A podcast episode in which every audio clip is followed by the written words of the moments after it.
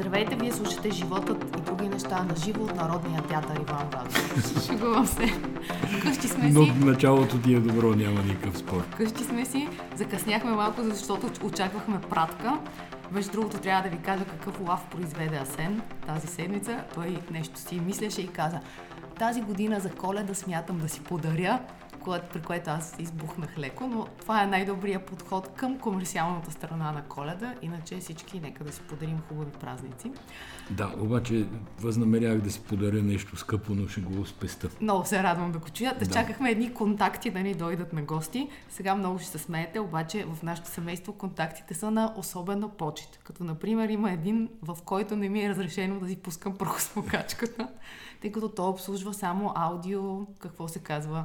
Да, бе, ма, аудио интереси. Да, то е по-особен самия контакт, после е с... А, как се казва? Но то е един прост контакт, да. макар и с някакви благородни метали вътре. А е, сега да. вкъщи дойдо, дойдоха, дойде една турба с умни контакти, които предстои ние да инсталираме и следващата седмица да ви разкажем за тях. Ма не само контакти, контакти, ключове, изобщо всичко, с което се управлява тук неумния ни как дом да кажа, в момента. неумния ни дом, защото нашия дом е от преди 15 на години и малко неразумно сме разположили тогава контактите, ключовете за лампите и става голямо обикаляне, докато трябва да си светнеш лампата над масата, примерно, за да си видиш Обикновено молиш няма някой, някой член на семейството да. да каже, че би ли отишъл да ми светнеш лампата еди къде си.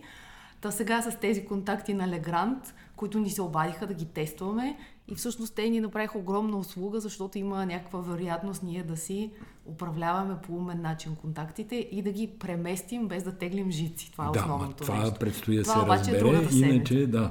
Там през телефон с гласови команди някакви чудеса се очакват да стават. Дай сега да минем по същество, че забавляваме хората тук. Но всъщност... Мога да продължа с други битови неща, ако искаш. Тази седмица бяхме във Варна, моя любим роден град, в който Асен винаги отива с известен страх. Последното пътуване му отне две години, но повода беше хубав, беше представена книгата а, Хората на Путин, Хората да. на Путин и се събраха стотина човека, които слушаха с интерес това, което вие там на сцената Ебе, говорихте. първо беше много хубава зала. Това беше на покрива там или как се казва? Под покривното Подпривно- пространство, да го наричам. На Градската художествена галерия, една такава сводеста сграда с а, гради. Изглеждаше супер, голяма зала, много добра и се напълни с хора, които наистина слушаха с интерес. Сега това е ясно, политическа книга, ние сме говорили за нея май. Има, имам въпрос. Има ли шанс такава книга да стане сериал по Netflix? Според мен шансът е голям, въпреки че тази авторката Катрин Белтън в момента я преследват разни олигарси и я заплашват с дела, защото нали, тя е публикувала в книгата и представлява всъщност серия от интервюта с руски олигарси. И това е една руска книга с руски хора, които говорят за Путин. Не хубави неща, обаче Между другото, този, когато в четвъртък са арестували британските власти Фридман, Така. той е един от хората, които в момента водат дело срещу Катрин Белтън по отношение на тая книга. Да, и всъщност около сто- стотина човека са казали неща, за които после съжаляват. Това ли ми казваш? Еми, голяма част очевидно съжаляват, защото книгата стана страшен хит и всъщност аз го казвам това и по престанията. Тя за българите не би трябвало да е голяма изненада. Защо? Защото това, което се чете в книгата, методите, начините на пропаганда, начините на овладяване на медии, финансова система, големи бизнеси и така нататък, всичко това го живеят българите на собствен гръб. Разбира се, в други мащаби, леко смекчено заради това, че все пак нали, тук Европейски съюз е едно друго, моди, мониторинг, но школата е очевидно една, една и съща, нали, дали КГБ, дали ДС, те са да, обменяли се опит през годините. Е, аз едно нещо запомних от вашето представене и това беше, мисля, че Георги Лозанов го каза, че за първи път с Путин КГБ, т.е. самата служба като такава, си има държава. В смисъл, че цялата държава става КГБ, защото обикновено това са някакви паралелни структури. Имаш една власт и имаш невидимата власт на, на структурите на, на Да, службите тук за просто сигурност. КГБ е държавата, да. Това е теза на Гого Лозанов. Така че ние все още до тези висоти не сме стигнали, въпреки че според мен, ако се напънем, можем и до, и до там. Като Иначе цяло... Варна, какво ви кажа, студ, вятър, морската градина абсолютно празна, но беше в интерес на истината и без майта, беше голям кев да се разходим. Значи Варна е един градина. много хубав град и аз много се надявам тя най-после да случи на кмет, който да оправи щетите, нанесени в последните години и тя да си възвърне онзи облик на стара Варна, която е била някога. И смятам, че с през едно визуално прочистване би могло да има и интелектуално и политическо по-нататък. Аз защото... това не вярвам, че ще се случи. По-скоро други работи ще се случат, но както и да е. Но някой беше правил статистика какво е дала Варна на на света. Забрах кой, ако ти си седиш, ми кажи. Тя е дала Костадин Костадинов, дала е Марешки. Дала е, Волен Сидеров си е почнало Волен, там, да. Волен Сидеров. Това дали не беше всъщност от представянето на книгата, не си спомням, но има поне 10 такива обществени язви, които са тръгнали от, да. от този град. За това, е, е, за това не вярвам, че нещо ще Да, но за това си мисля, че тези местни избори, всъщност, на които ще гласуваме по два начина с хартия на бюлетина, ще бъдат много важни. Защо по два начина с хартия на бюлетина? Защото всъщност машини машините ще трябва да принтират бележка, която да се подпечата и да се сложи в урните. Въобще направиха голяма простотия според мен политиците. Аз разбирам, че не успя да се вдигне необходимото обществено недоволство, защото в крайна сметка това е един технически проблем, това не е политически проблем. А, не, тук не съм съгласен. Това е чисто политически проблем, но хората го възприемат като технически. Нали? Ми, не, той не е въпрос, няма в идеологията на, на някоя партия залегнал как да изглежда вота. Ти говориш за свободни, честни избори, не говориш за машини и за бюлетини. Е, точно така, де, тук сега с бюлетините нали, е пределно ясно, че определена част от политическите партии искат да си върнат възможността да си контролират определен електорат. И това е изцяло политически въпрос. Но защото... няма силата и потенциала на тази тема, според мен, и то се видя и през протестите, да ангажира прекалено много Защо? хора. Протестите не бяха никак лоши, въпреки че ние верно точно бяхме във Варна в деня на тук на последния протест, но поне по снимките имаше няколко няколко хиляди души. Естествено, коментари, това не било България. И кое е България? Сега? Протеста е някаква представителност, определен брой хора с а, мнение, което представлява много по-голям брой хора. Да, но доколкото това е проблем на електората на две партии, продължаваме промяната и демократична България, на фона на всички не гласували колко процента? 60%, имаш гласувалите за БСП, ДПС, ГЕРБ и какво пропускам? И уния 80 хиляди дет не подкрепят подкрепяли никога. Да, тогава всъщност това се оказва проблем на една много малка част от всички избиратели, разбираш. И затова ми се струва, че е грешно да се влага толкова много енергия в една тема, която тя сама по себе си е много, много правилна. Всичките, аз мисля по този начин, че това е опит да се откраднат изборите, но смятам, че тя е обречена на провал. Тоест, влагането на много политическа енергия в нея няма да има резултата, който трябва. И в същото време, с толкова много постоянно протести, постоянно някакви подписки и призиви, ние ставаме все едно вакцинирани към абсолютно всякакви неща и нищо не може да ни впечатли. Не случайно почнах с Народния театър. Най-важната политическа част всъщност от темата с хартиената бюлетина е начина по който беше наложен, наложен промяната на изборния кодекс, буквално обръщането му с хастара навънка. Разбраха се ДПС, БСП и ГЕРБ, тръгнаха с главите напред и без обсъждане, без да се вслушат в абсолютно никакви альтернативни мнения. Даже буквално лъжаха, нали? даваха сигнали. Сега можем да приемеме там преброителните центрове, можем тук да направим компромис, може там нещо. Накрая не направиха абсолютно никакъв компромис за нищо гласуваха си това, което са приели и с това цялата идея, че спечелилата партия ще води диалог, ще се опитва да привлича по-широко управление, това отива на кино. Очевидно, че няма никакъв шанс да се случи и че никой не търси начин това да се случи. Сега въпросът е, тази седмица предстои, разбира се, Връчването на първия Връчването мандат. на първия мандат. Носеха се слухове, че Десислава Танасова ще получи мандата. Аз нали, въпреки че част от вас сигурно ще слушате подкаста след като всичко това се е случило. Бих заложил примерно 5 лева на това, че няма да е Десислава Танасова. Още ония ден ми се струваше абсурдна историята. Но днеска гледам, че преди да започнем да записваме, Герб излиза и почва да играе по терена, по футболния терен, там като твърди, че Бойко Борисов е българския Лео Меси. И мандата отива при Меси. Да, и мандата отива при Меси. Казах, и самия Борисов човека... и, той казал. Да. А, да, трима души. Аз го чух от а,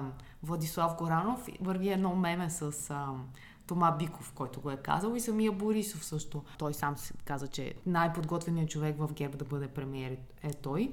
Ама това какво означава? Може би да го разтълкуваме чиста партийна кандидатура за премиер в първия мандат, означава, че се върви към трети с а, някакъв експертен вид, в който вече да се, евентуално да бъде с мандата на, да. на българския Кенеди. на Кенеди, точно така. Разбира се, ако, ако Меси не успее да. с третия мандат с Кенеди и тогава някакъв премиер от типа на Даниел Вълчев или друг обичан от медиите, от хората човек, може и да, да вземе властта.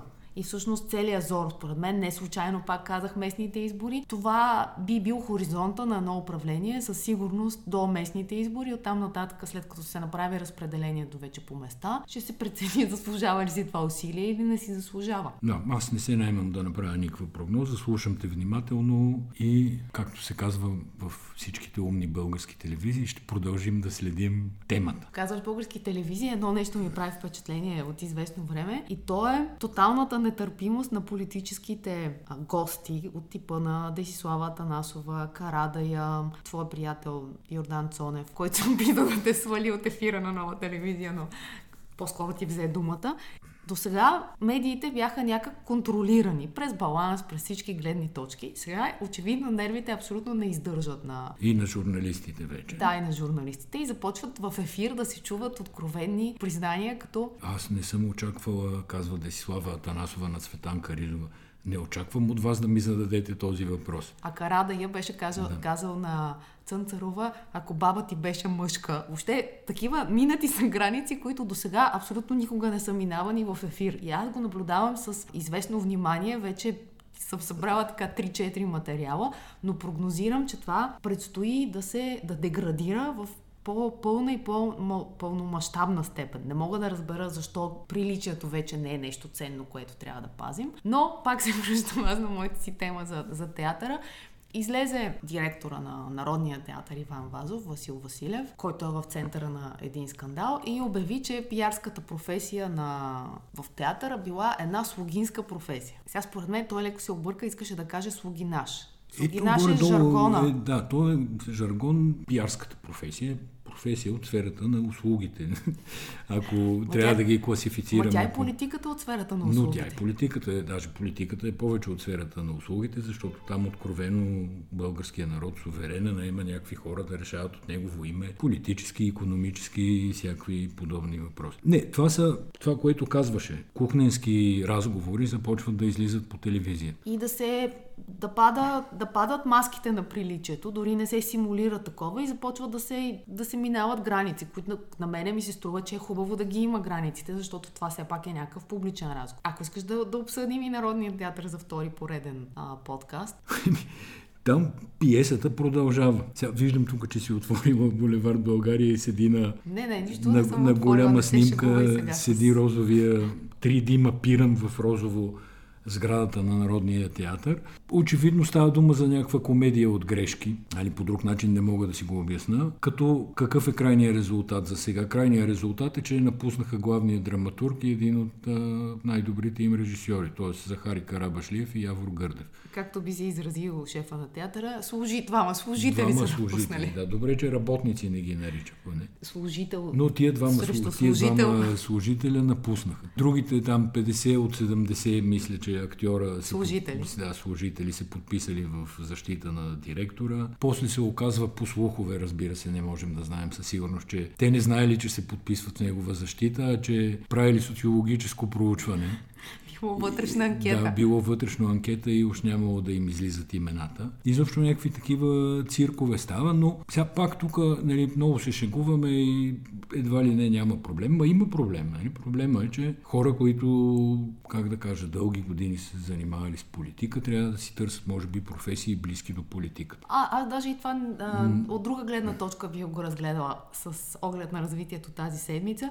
И това е, че спрямо известните личности в България, положението е малко надежда, всяка тук оставете. Ние ги гледаме, в известен смисъл се на част от тях се прекланяме към таланта, към труда им, към изкуството, което правят и им приписваме някакви по-възвишени качества от това, което всъщност те имат. И от тези постоянни разминавания, че ние в това общество, лишено от герой, лишено от ам, позитивни преживявания, такива искрено позитивни, дори от футболни победи лишено, се приписват по-високи стойности на, на, на отделни индивиди и всички се ги, ги качват много бързо на пиедестал, след което много бързо ги свалят, разочароват се. Въобще едни много бурни страсти текат, което пречи да говорим нормално, според мен. На времето беше по-хубаво, защото нямаше социални мрежи, персонални акаунти, малко неща се разбираха и реално аз се шегувам, но и не, не съвсем се шегувам. Реално ти четеш една творба, примерно един роман на Селинджер, нямаш познанието за Селинджер, какъв е той, какъв е бил всъщност? Този човек. Не те интересува неговата личност. и можеш да се концентрираш само върху това, което този талант е произвел. Може да ти хареса, може да не ти хареса, да те предизвика към размисъл, да те направи масов убиец, както нали, спасителят връща тази митология, че почти всички масови убийци имали по няколко екземпляра от спасителя връща. Но реално не знаеш нищо. И може би е по-добре да не, да не знаеш нищо, за да можеш да извлечеш максимума от самото произведение, нали, като една роля, е, една актьорска постановка, една режисьорска постановка е само по себе си произведение.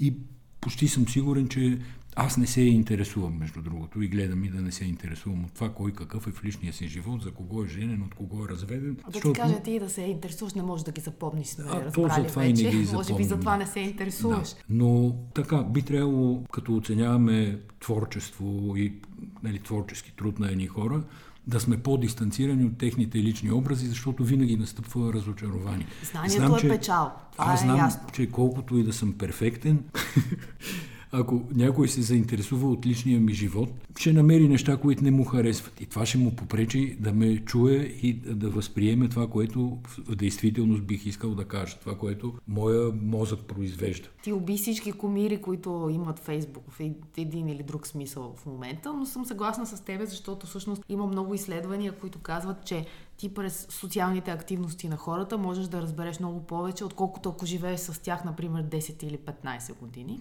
И те тия маски паднаха и много хора се разочароваха. Други още имаме все пак някакви хора, авторитети, които наричаме.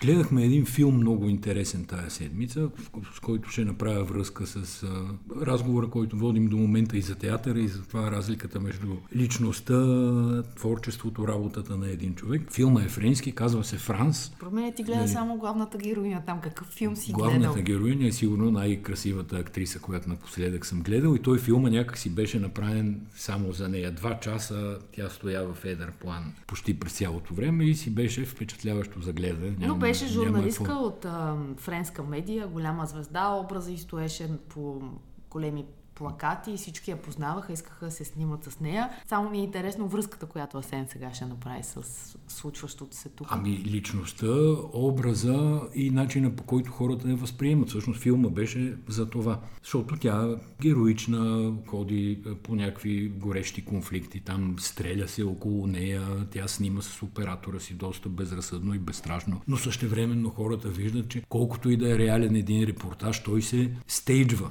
той се нагласява, нали, талибана сега застани е тук, гледай нагоре, ние ще те снимаме. И всъщност показваше една кухня, която трябваше да покаже, че всичко е двусмислено. И всичко е двусмислица. От друга страна, това нещо, ако не го гледаш от страната на кухнята, както режисьора на филма го беше показал, а видиш репортажа по телевизията, хора плачат и нали, посрещат там, срещат я на улиците и казват как можахте това вълнуващ репортаж да направите и така нататък. Тоест, видимото, невидимото, това, което трябва да остане е, видимо или това, което трябва да остане невидимо, е много интересен въпрос. И отделно разбира се, че нали, имаше... То, този филм е такова полудрама, драма, но може да се гледа на места и като комедия. За мен това беше да. за доколко здравословна и не, не е здравословна може да бъде човешката суета. И Въпрос, това, който аз това. много често си задавам във връзка с всичките акции, в които включително и, и аз под една или друга форма участвам за събиране на преди беше за вакцини, средства, сега стана последната година за, за Украина. Всъщност, ти при всички положения си, си движен от някакво его. Няма как ти да го оставиш това нещо. Това, че самия вярата, да тръгнем от там, вярата, че ти можеш да поведеш някакви хора и да ги накараш да те последват в твоята добра мисия, това не можеш да го направиш без его. Ето тази седмица един много готин пример в тая посока е Манол Пейков, издателя от Пловдив, който събра, мисля, че вече 370 хиляди лева последно четох, че е събрал за агрегатори, агрегатори, как ска, агрегати, агрегати за ток, които да изпрати в а, Украина. Направил е организация откъде да ги купи, как да ги закара до там и много хора даряват и, и това е супер. Но в този всъщност, а, в този фил Франс, което беше игра на думи с Франция, голямата медия френска и тая красива жена, то беше същото. Тя в известен смисъл, тя се жертва, но, но винаги имаше едно его при нея. Винаги тя е в кадър, винаги тя, макар че е в, нали, падат бомби, стреля се, тя иска оператора да я държи в напреден план план и пита в кадър ли съм, в кадър ли съм. Тоест, сигурно трябва да приемем, че нещата са, имат и светла и тъмна страна. Естествено, имаше, да, исках всъщност да кажа един от последните кадри от филма, който е, до някаква степен показва и воейорството на така наречените обикновени хора. Тя прави репортаж там, да кажем, разследване по един случай на убито дете. И застава пред една, то в едно село някъде забито, пред една ограда, на която са закачени свещички, кукли и така нататък и снимка на детето. Един страшен вятър бръсне там, всичко се клати и тя изглеждаше, че наистина е развълнувана. Нали? Това не беше част от, така, от сценария на репортажа и гледаше и минава една майка с дете до нея. И тя така майката се спира, заглежда се, прави една тъжна физиономия и вика, о, ма вие сте еди коя си там, Франс. А я дайте да се снимам за вас. Нали, забравиха и унази не и даде за първи път, нали? Тя до тогава не отказваше селфита, независимо къде я намират. Мисля, не е от най-великите филми, не, но... но е интересен много за, за размисъл, за е размисъл и за Защото за гледане. става дума, че новия свят, в който живеем, то всеки живее в нов свят, никой не живее в стар свят. Та света, в който живеем, всъщност ти изисква нови умения, емоционални, свързани с някакъв тип емоционална интелигентност, но и спрямо другите хора, начина по който общуваш, за да си адекватен, защото много е лесно да станеш неадекватен и много бързо това се разкрива и, и, и ти деградираш в в един или друг смисъл, публично или частно. Някакъв философски разговор водим. Хората сигурно чакат да им кажем... За Шенген, може би, чакат. Де да знам всъщност, като казвам, чакат и Чакат ли, не чакат ли? Но голямата тема на седмицата. Това е въпреки, е, да. безспорно е най-голямата тема на седмицата. Въпреки, тя... че говорихме и тази седмица се случиха и гласуването на избирателния кодекс, имаше... Да, няма по-голяма тема от Шенген и тя не е само тема на тая седмица, тя е първо тема, която се влачи от много години.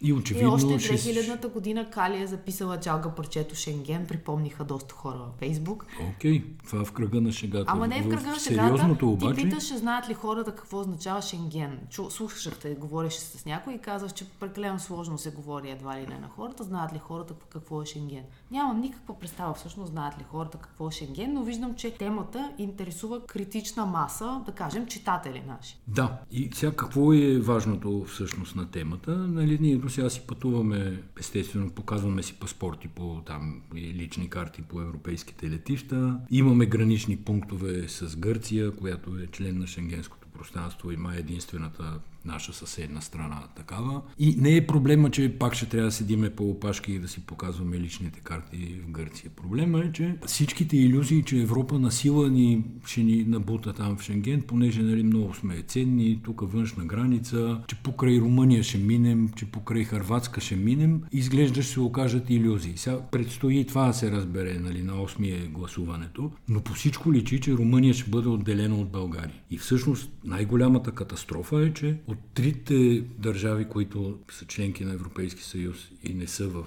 Шенген, Харватска, Румъния и България, България ще остане единствена. А Бойко Борисов беше казал, сама. че остава да се измаже само една къща и сме готови в Шенген. И сега, това е политически знак за целия Европейски съюз.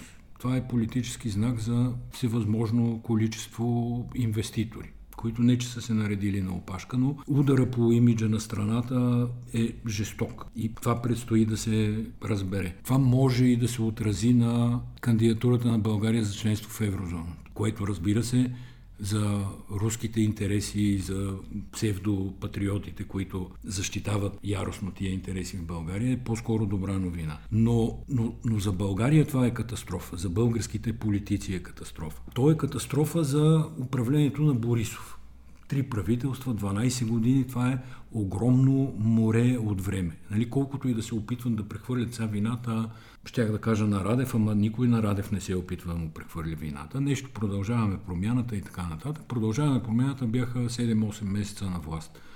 Ако беше свършено огромно количество работа в предишните години, нямаше да има никакво значение. Та дори нали, Петков, там Василев и цялата група да беха най-некадърните политици на света. Нямаше как това да мине. Отделно, че конкретно тяхното правителство направи няколко целенасочени стъпки, с които, сега не казвам, че ако бяха те на власт, щяха задължително да ни приемат в Шенген, но поне правиха целенасочени усилия това да се случи. И имаше някакви сигнали, че това може би ще се случи. Например, границата Капитан Андреев. Капитан Андреев. Да. Например, Росенец, която е нали, някаква сива граница. Там пристанището се държи на концесия от руска компания. Но то беше дадено сега за още 27 години. Сега беше дадено за още концесия. години. А за мен има обаче един друг аспект. И това е... са, извиняй, само искам да се уточна. Това си е провал на последните 12 до 15 години. Това, че цялата българска, не знам класа ли как да я наричам там, тия политици, никога не разбраха, че ще трябва да, или не пожелаха да разберат, че ще трябва някакви реални действия. Наред с това, този къв беше пияницата, предишния председател на Европейската комисия, Сиши Яса, забравих как се казваш. Ето толкова симпатичен човек. Да, то симпатичен да човек, нали, да го привлечеш на своя страна, независимо по какъв начин. Това, този Манфред Вебер там да го привлечеш, да ти прави пиар ходейки насам нататък. Чакай, не те разбирам какво казваш. Искаш да кажеш, че Искам да са спекулирали с близостта си с европейски политици? Да, определено и разчитаха на това, за да им минават докладите. Нали, когато свършваше неговия мандат, той успя да издейства да се прекратят докладите за напредъка на България по мониторинга на Европейския съюз. Под предлог, че няма какво вече да се наблюдава, нали, всичко е свършило в България и така нататък. Юнкер да, Жан-Клод Юнкер, точно така. Да. Това, че някакви хора ги печелиш на твоя страна публични и те ходят и говорят, и че ти ходиш да говориш тук из България, че всичко е наред, сега ще боядишеме една стена и влизаме в Шенген, не е достатъчно. Трябва зад тия думи трябва да има действия. То не само, че няма действия, ми обратни неща се случват. Нали, има си каланалджи, има си мафия на границата, има ловът а, на границата на Австрия, на границата на Унгария, ловът някакви купища мигранти, избягали от България. Ма ние всеки ден тук се надбягва полицията с някакви а, автомобили, като даже вчера стана ясно, че са гонили линейка, частна линейка, и вътре тези, които са организаторите на канала, са били облечени с лекарски дрехи и линейката е била оборудвана топ. И сега тук интересното е, те казват, тя е от столична автокъща купена. Тоест, според мен, ние вместо да гоним кано, а, хората, които минават мигрантите, може би е добре да се гонят и каналджиите. Но друга, друга ми е мисълта специално за Шенген, че за съжаление това ще бъде много деструктивно във вътрешно-политически план. Защото от една страна са наказани всички хора, които трябва да стоят лятото по 4-5 часа на опашките или да минават всеки път паспортен контрол. Те не са наказани политиците по никакъв начин. От друга страна, същите тия хора, които вярват в европейските ценности, вярват, че в България трябва да бъде направена съдебна реформа, те пак ще станат жертви на това неприемане, защото разговорът в България ще бъде изроден срещу това, че ето ги тия, те не ни приемат, защото са срещу нас и и ще започнат да се вадят веднага антиевропейски настроения. За... Ма те се вадят вече, вече се вадят. Значи, опорките, главният нали? прокурор днеска поиска Рюте да му изпратил да, доказателства. бил Рюте, че се... Ротердам било най-голямото наркопристанище в света и всъщност Рюте не ни приемал, за да не му правим конкуренция там при трафика на наркотици, някакви абсурдни опорни точки. Те са абсурдните опорни точки, обаче какви опорни точки стоят от среща? Тоест, ако излезе в а, Фейсбук а, и някакъв потребител поредния от не знам къде и започна да ти обяснява, че тия са най-много трева пушат, най-много наркотици вадят, те са срещу Проституцията нас. е легална, Проституцията, да. да.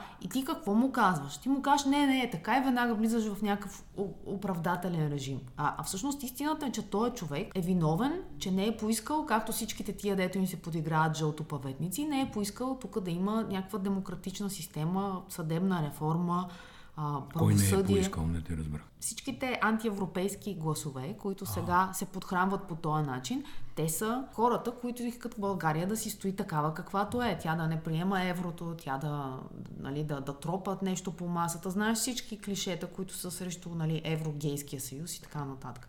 И 5, ако не се лъжа от 17, не знам дали въобще са ми точни числата, но евродепутати преди две седмици, те, те гласуваха срещу резолюцията на Европейския парламент, която трябваше, която каза всъщност, че войната в Украина, че Русия е терористична държава. Тоест, къде сме ние ценностно? Тук идва и Оскара за цялостно творчество, не само на ГЕРБ, а и на Радев, който все пак управлява на ръба на Конституцията последните две години и кусор. Ясно беше, че външната министърка в правителството на Кирил Петков е негов човек. Нали, тя с него работеше, на него се отчиташе. Какво свърши тази жена? Освен, Обаче, че е първия ден... на Кирил освен, че не първия падна, ден... защото махна Теодора, каквато беше там. Той не, те не са махна. Точно това ти казвам, mm. че всъщност това са и грешките на правителството на Кирил Петков. Че те можеха да си видят а, черните овце и да ги разкарат, а не, а не да се стигна до ситуация, в която Слави Трифонов а, бута правителството. Нали така? така Теодора е. Генчовска се казва. Да, Теодора Генчовска с встъпването си в външно министерство назначи пет ченгета от държавна сигурност. Нали, дигна се шум и ги отмени. Но да, нито да, тия така наречени еврогейове и западняци, нито са слепи, нито са кьорави, а, нито са глупави. Нали? Те им виждат какво става, имат служби, имат посолства тук. Нищо от е, това че... не можем да скрием. Въпросът е друг, искам да кажа, че в момента разговора в обществото се води така, че тези хора, които са някакви деструктивни сили, би ги нарекла, те имат своите набори от опорни точки, те имат своите армии от тролове, те могат да докладват нормалните потребители във Фейсбук, да им свалят профилите. И в същото време ти няма на кого да се оплачеш, ти не си по никакъв начин организиран. И, и цялата идея за някакво такова нормално бъдеще в тази държава, тя, тя пропада в поредния, поредната схватка с тролове, защото ние вече живеем виртуално, нали? ние не, не, не живеем реално, все по-малко живеем. И Миналата седмица всъщност беше и големия, поредния голям скандал с Телас. Това е компанията, която модерира евентуално коментарите във Фейсбук. Всъщност много ясно се вижда, че в България тук съм съгласна с това, което Божидар Божанов говори, ти трябва да имаш някаква институция, която, на която, която да можеш да а, обориш решения на социалните мрежи, тъй като в крайна сметка те често са свързани с твоя авторитет, понякога са свързани с твоя бизнес, ако профилът ти е свързан с нещо такова. А, и това, че темата за Телас беше извадена специално от Атанас Чубанов, който направи един пост с всички служителки и служители на Телас, включително до фитнес инструктора, им каза ето ги слугите на, на Телас, които заглушават свободата на словото. Всъщност целият разговор се обърна срещу Чубанов Чубанов. и да, начина по който той ги е извадил. Но аз мятам, че макар и да е на ръба на етичното... Отвъд етичното. Да, или отвъд етичното, това, че ги извади, свърши страшна работа, защото светна голяма червена лампа за самите телас. Нали? Те... Какво от това, като е светна Ами аз мятам, че ще има за тела се ще си вземат бележка. Ще има известна промяна в начина по който те работят за България. Абе, говори се, но никога не се е говорил толкова явно. Сега стана напълно явно. Самите телас се принудиха да излязат с две последователни пресъобщения. До сега всъщност никой не потвърждаваше дали те модерират съдържание или не. Сега вече потвърждават, че модерират да, но все още не е ясна територията, нали, на която модерират. Те нищо не казват по отношение на, на това и го представят като някакъв корпоративен бизнес. А истината е, че тази модерация, тя отвъд просто изпълняването на една корпоративна задача, която Фейсбук ти е дал.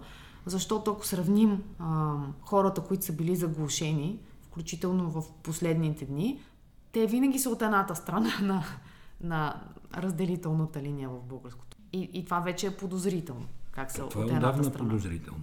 Тоест Не механизмите, е, не е ново явление. Ме- това се знае. механизмите, според мен, по които се, се регулира едно или друго, трябва да бъдат ясни. И тук давам пример сега. Ние имаме форум в тенис кафе и там отдолу под всеки пост пише, че не се допускат политически коментари, обиди и кои са забранените думи. Ти за Фейсбук знаеш ли такова нещо?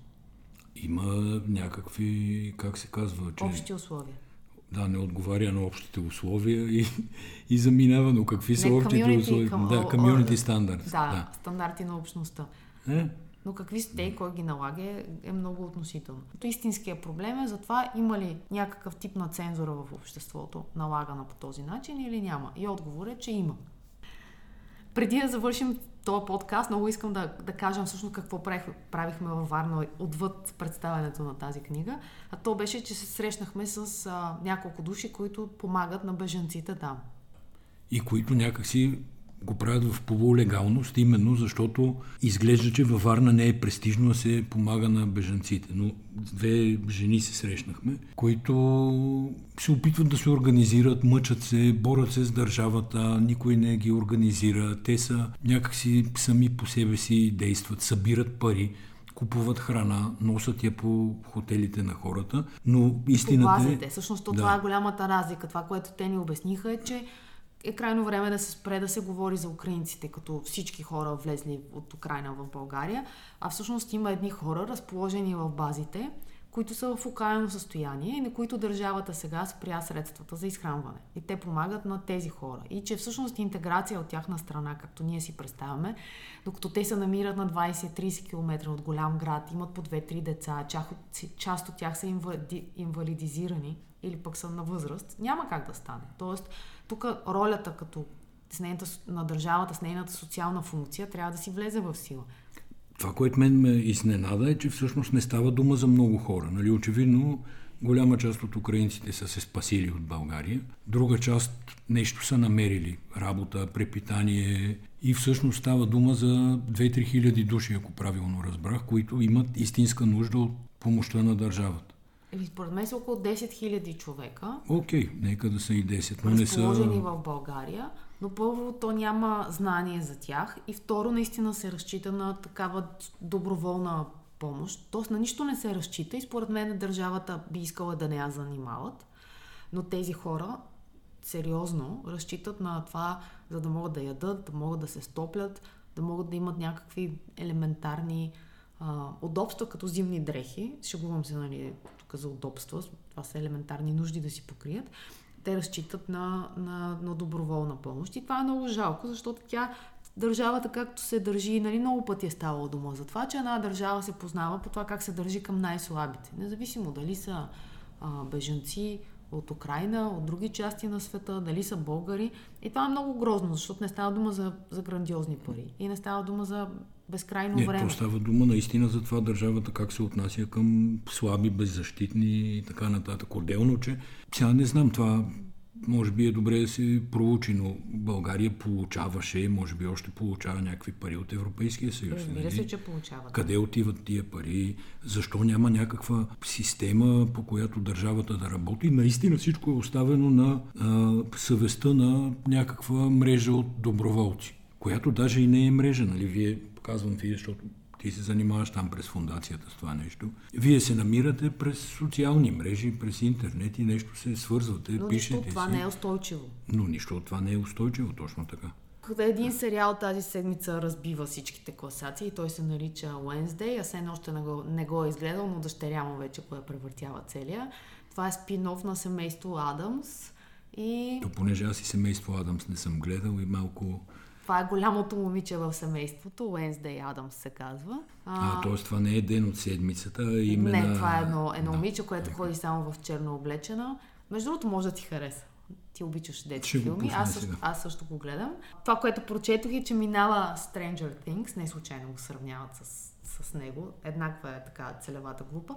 Но минава гледанията и се очертава като големия хит, може би, не знам дали на 2022 година, но за момента се представя доста добре. Добре, окей. Чао, благодаря ти. Не на мен, на Е, хората да благодаря. каза някакви умни неща и аз за това. Да, благодарим ви, че бяхте с нас и до следващата седмица,